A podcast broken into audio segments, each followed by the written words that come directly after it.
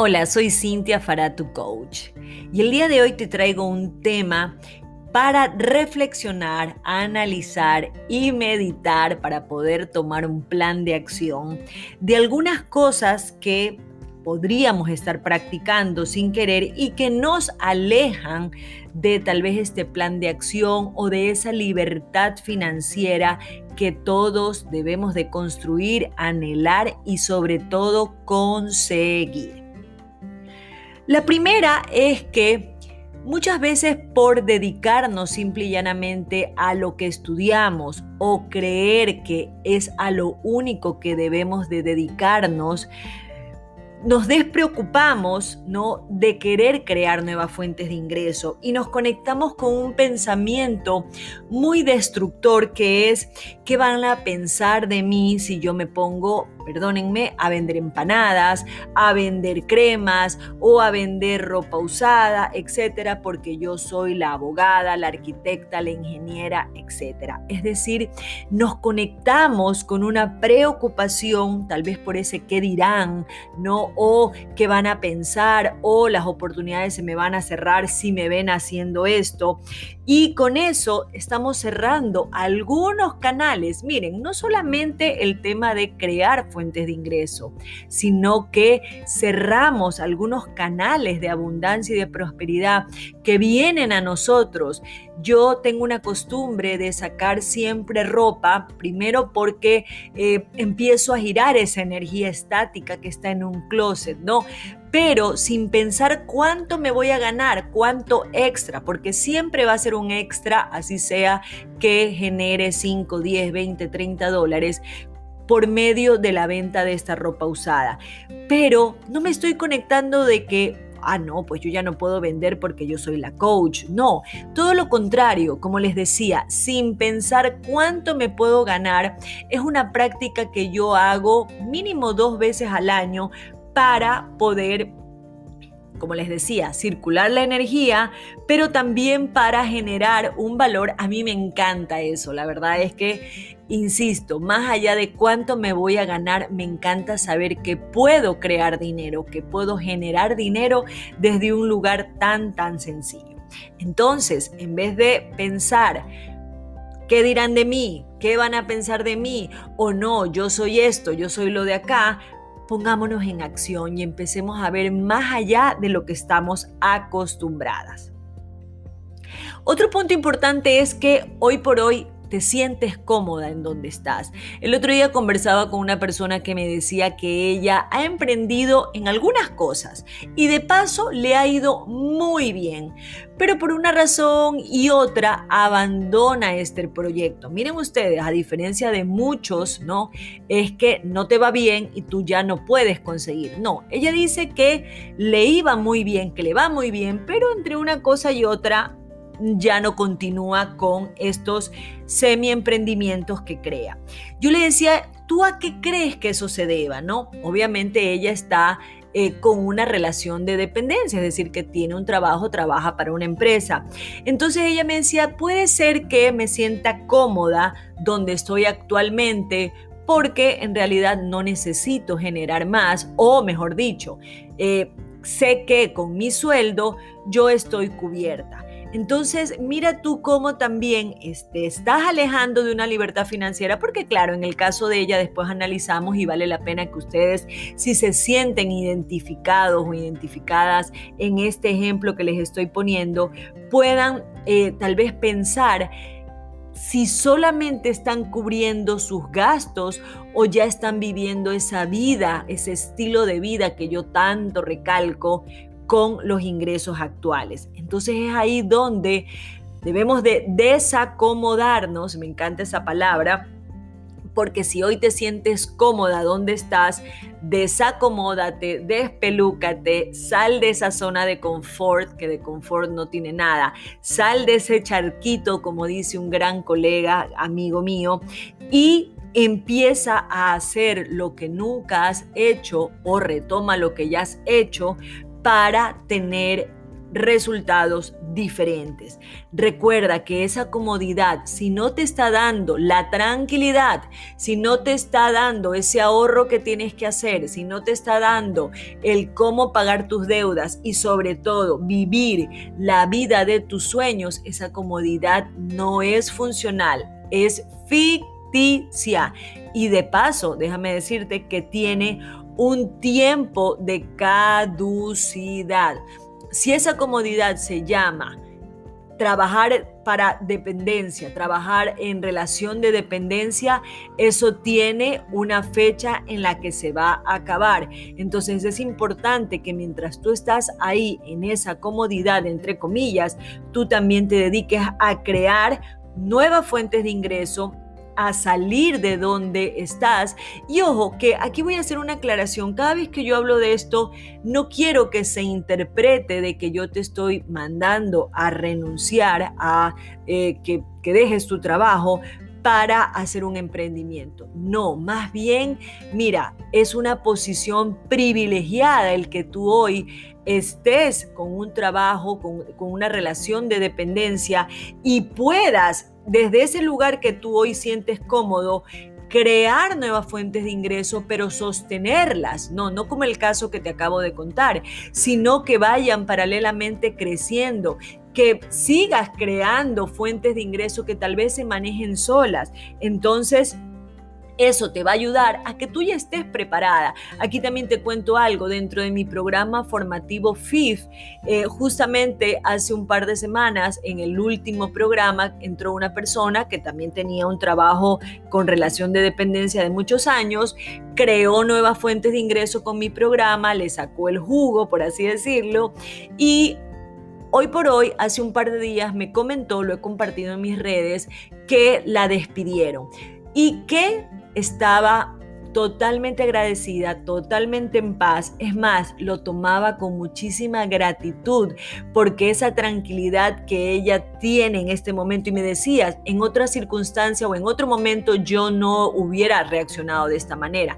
Claro, ella fue a mi curso, invirtió en ella, tiene varias fuentes de ingreso, entonces está tranquila porque este plan B ahora va a ser, este plan B, C, D, como me dijo el otro día alguien, nosotros ahora debemos de tener plan de todo el alfabeto. Pero volviendo al caso de ella, y te hago la reflexión que también la hice en las redes, ¿Tú también recibirías en paz y con tranquilidad el que te despidan hoy día, mañana o pasado?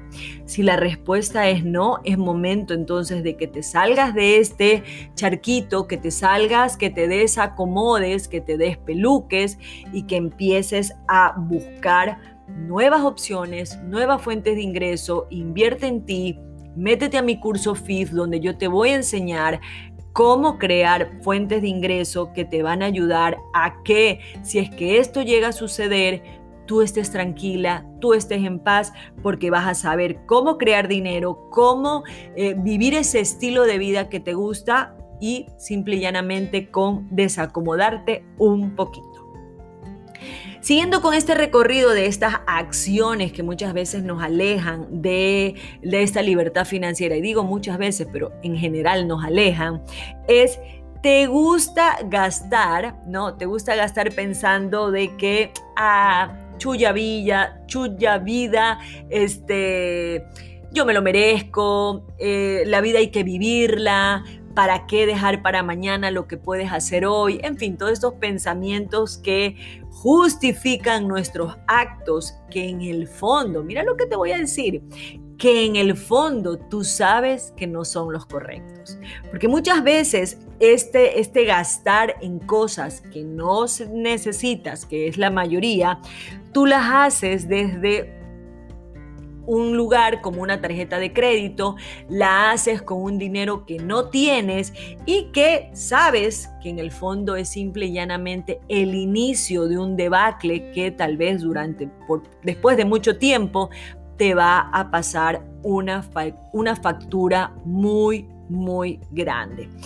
Si bien la vida hay que vivirla, Nadie dice que hay que vivirla con deudas. Es más, hay una frase que me encanta, que nuestro propósito de vida va mucho más allá de trabajar levantarte, trabajar, pagar deudas y morir.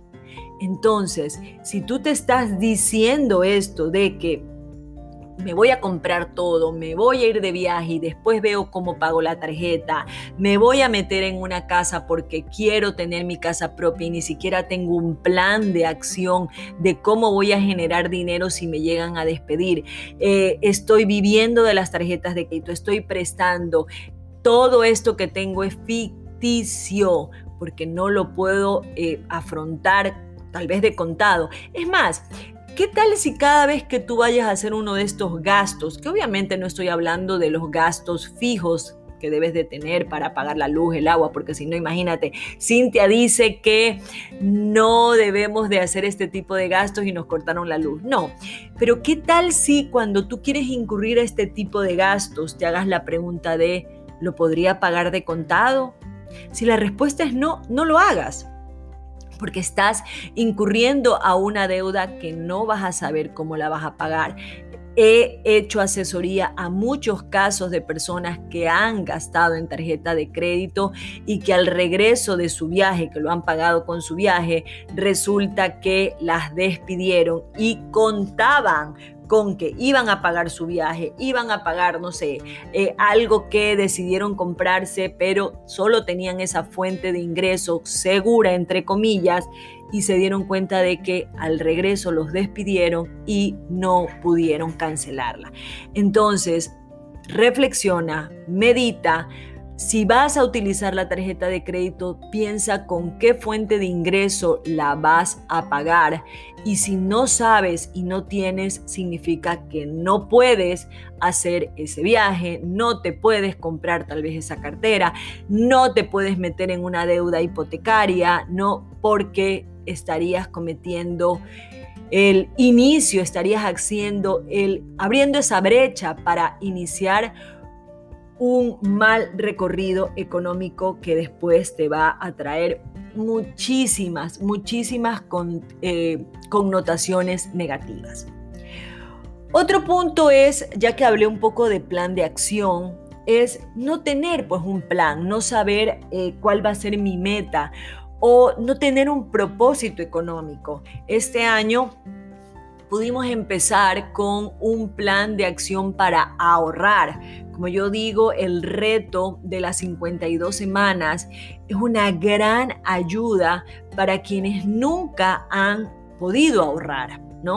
¿Por qué? Porque yo le digo que ese es como el kindergarten del el ahorro, ya que tiene, espero que si me estás escuchando tú también lo estés haciendo, si no puedes ir al perfil de mi Instagram que es Cintia Fará, todo seguido, Cintia C Y N T H I A F A R H punto finanzas, te registras y lo descargas porque en esa plantilla hay 52 bolitas. Cada bolita tiene un número o pues un dólar, un euro o la moneda del país donde vives que va del 1 al 52. Y la idea es que cada semana tú puedas elegir una de estas bolitas.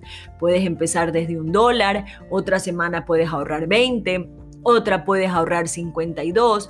Y la idea, mira, es que al final, si has cumplido estas 52 semanas, y ojo, no, no, tiene que ser enero para arrancar, puedes arrancar en este momento que estás escuchando este audio.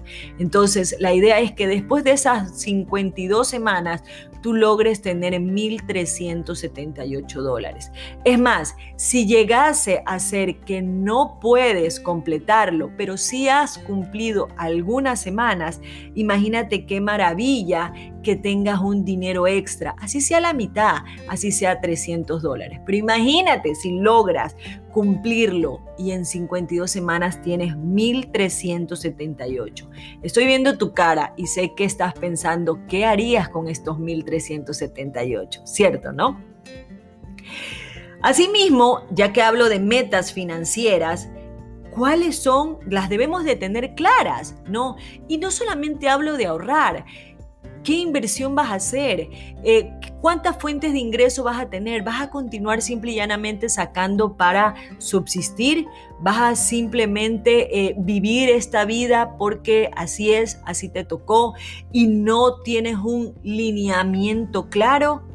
Eso es tener una meta financiera. En este año voy a ahorrar, en este año voy a pagar mis deudas, voy a abrir esos estados de cuenta, voy a hacer un inventario de deudas, voy a invertir en cursos, voy a seguir a Cintia, voy a escuchar todos esos podcasts, me voy a meter a sus cursos, voy a saber lo que no sé, porque esa es otra. ¿Cómo quieres tú manejar tus finanzas? Haciendo lo mismo que no te ha dado el resultado que quieres.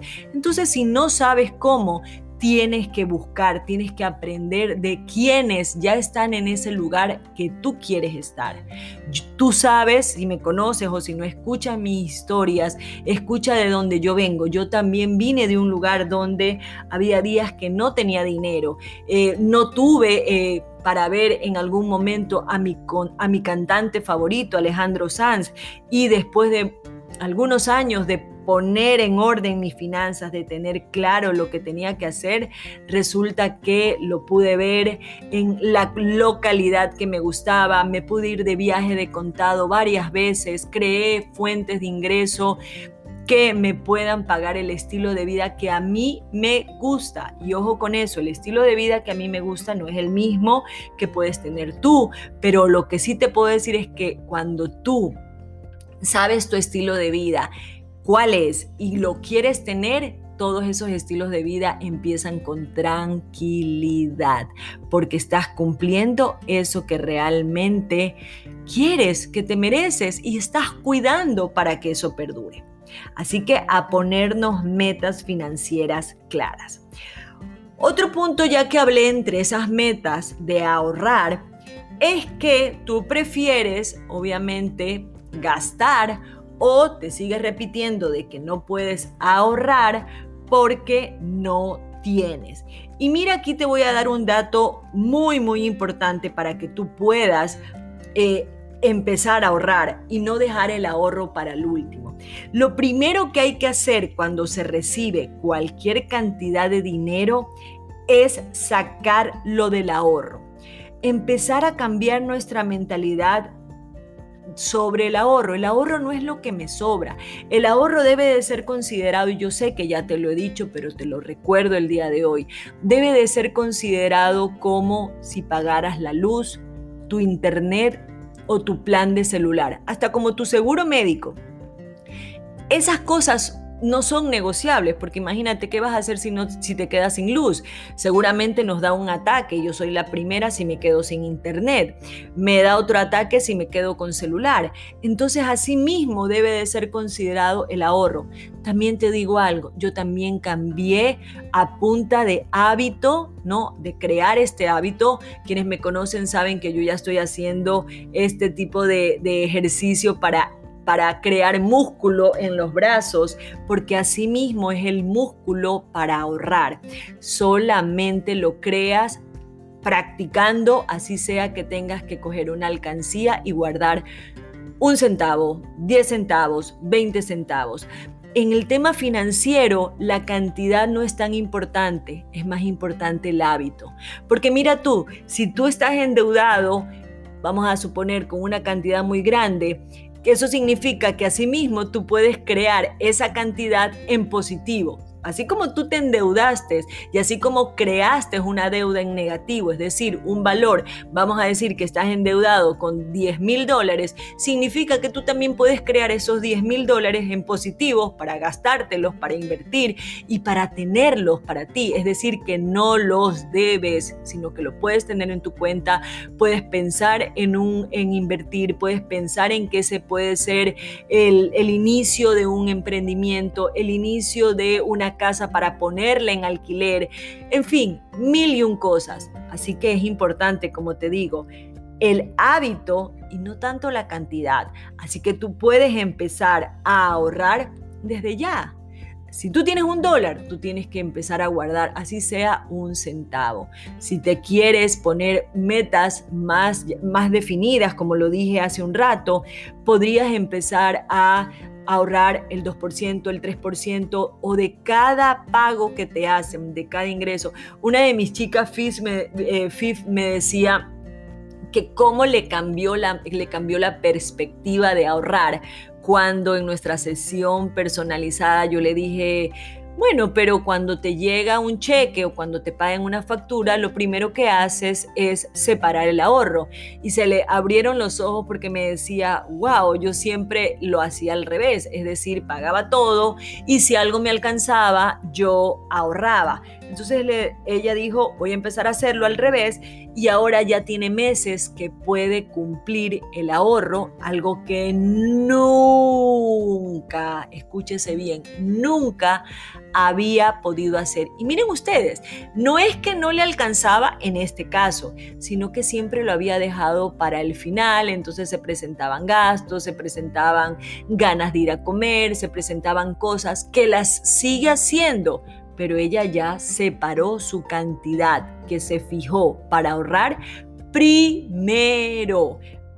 ¿Harías lo mismo? ¿Te comprometes? Bueno, te estoy viendo, así que acepto que y te tomo la palabra, te doy la mano para que tú también lo hagas. Y bueno, para terminar este recorrido, no de ciertas acciones que nos alejan de nuestra libertad financiera, ciertas acciones que eh, no, no son el camino correcto para vivir con tranquilidad, para vivir con el dinero y tener una buena relación, para vivir con el dinero en positivo, es decir, disponible, es que no te preocupas por invertir en activos. Yo ya he hablado muchas veces, puedes eh, chequear algunos de mis podcasts de lo que es realmente un activo, ¿no? Un activo es aquello que te mete dinero en tu bolsillo, en tu cuenta, no aquello que te saca. No, es más, te voy a recordar eh, un poquito de algo que yo empecé eh, compartí y estoy segura que lo vas a encontrar en mis podcasts anteriores, pero te voy a leer esa parte, ¿no? Mira lo que dice. El, el activo es todo lo que pone dinero en tu bolsillo cada mes, ¿no? Y un pasivo es todo lo que saca dinero de tu bolsillo. Qué importante es saber que un activo te llena, no, bueno, te llena, te, te, te, da, te ayuda, te genera, te produce dinero extra. Y es ahí donde yo digo, cuando, cuando hablo de invertir en activos, es, tal vez me estás diciendo, pero ¿con qué plata? Bueno, al principio uno trabaja para crear dinero y después con ese dinero, al saber cómo invertir, sea un negocio, sea un bien, sea en acciones, sea en una sociedad, tú puedes, obviamente, empezar a recibir ese dinero que trabaja para ti. Te voy, a dar un, te voy a dar un caso textual. Tú conoces mi diario de la gratitud. Si no lo conoces, te invito a que lo busques en mis redes sociales. Eh, es un diario para practicar 28 días eh, y vivir en gratitud. Yo tenía mi cuenta para invertir, que todos los meses ahorro alrededor de un 10%. Esa cuenta yo no la toco para nada, la toco simple y llanamente para hacer inversiones, para emprender un negocio, una fuente de ingreso, sociedades, etc. Cuando, se vino la, cuando me vino la idea de hacer este diario de la gratitud, yo ya tenía el dinero.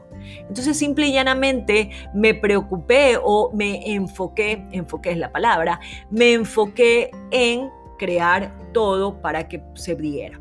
Entonces, ¿qué te quiero decir? Si todavía no sabes a qué te vas a dedicar, si todavía no sabes qué fuente de ingreso quieres tener adicional, ¿no? Si todavía no sabes eh, cómo invertir, empieza igual ahorrando, porque eso te va a ayudar a que puedas invertir en activos. Entonces, con esto termino todo este recorrido de estas acciones, ¿no? O de estas malas acciones que nos alejan de esta libertad financiera. Espero que te haya servido, espero que sigas escuchando mis podcasts y que si te sentiste identificada con todas estas cosas que estás haciendo y que tal vez necesitas una ayuda, eh, cercana, una mentora, una asesora, pues aquí estoy. Escríbeme info arroba para darte toda la información de mis próximos programas. Un abrazo al alma.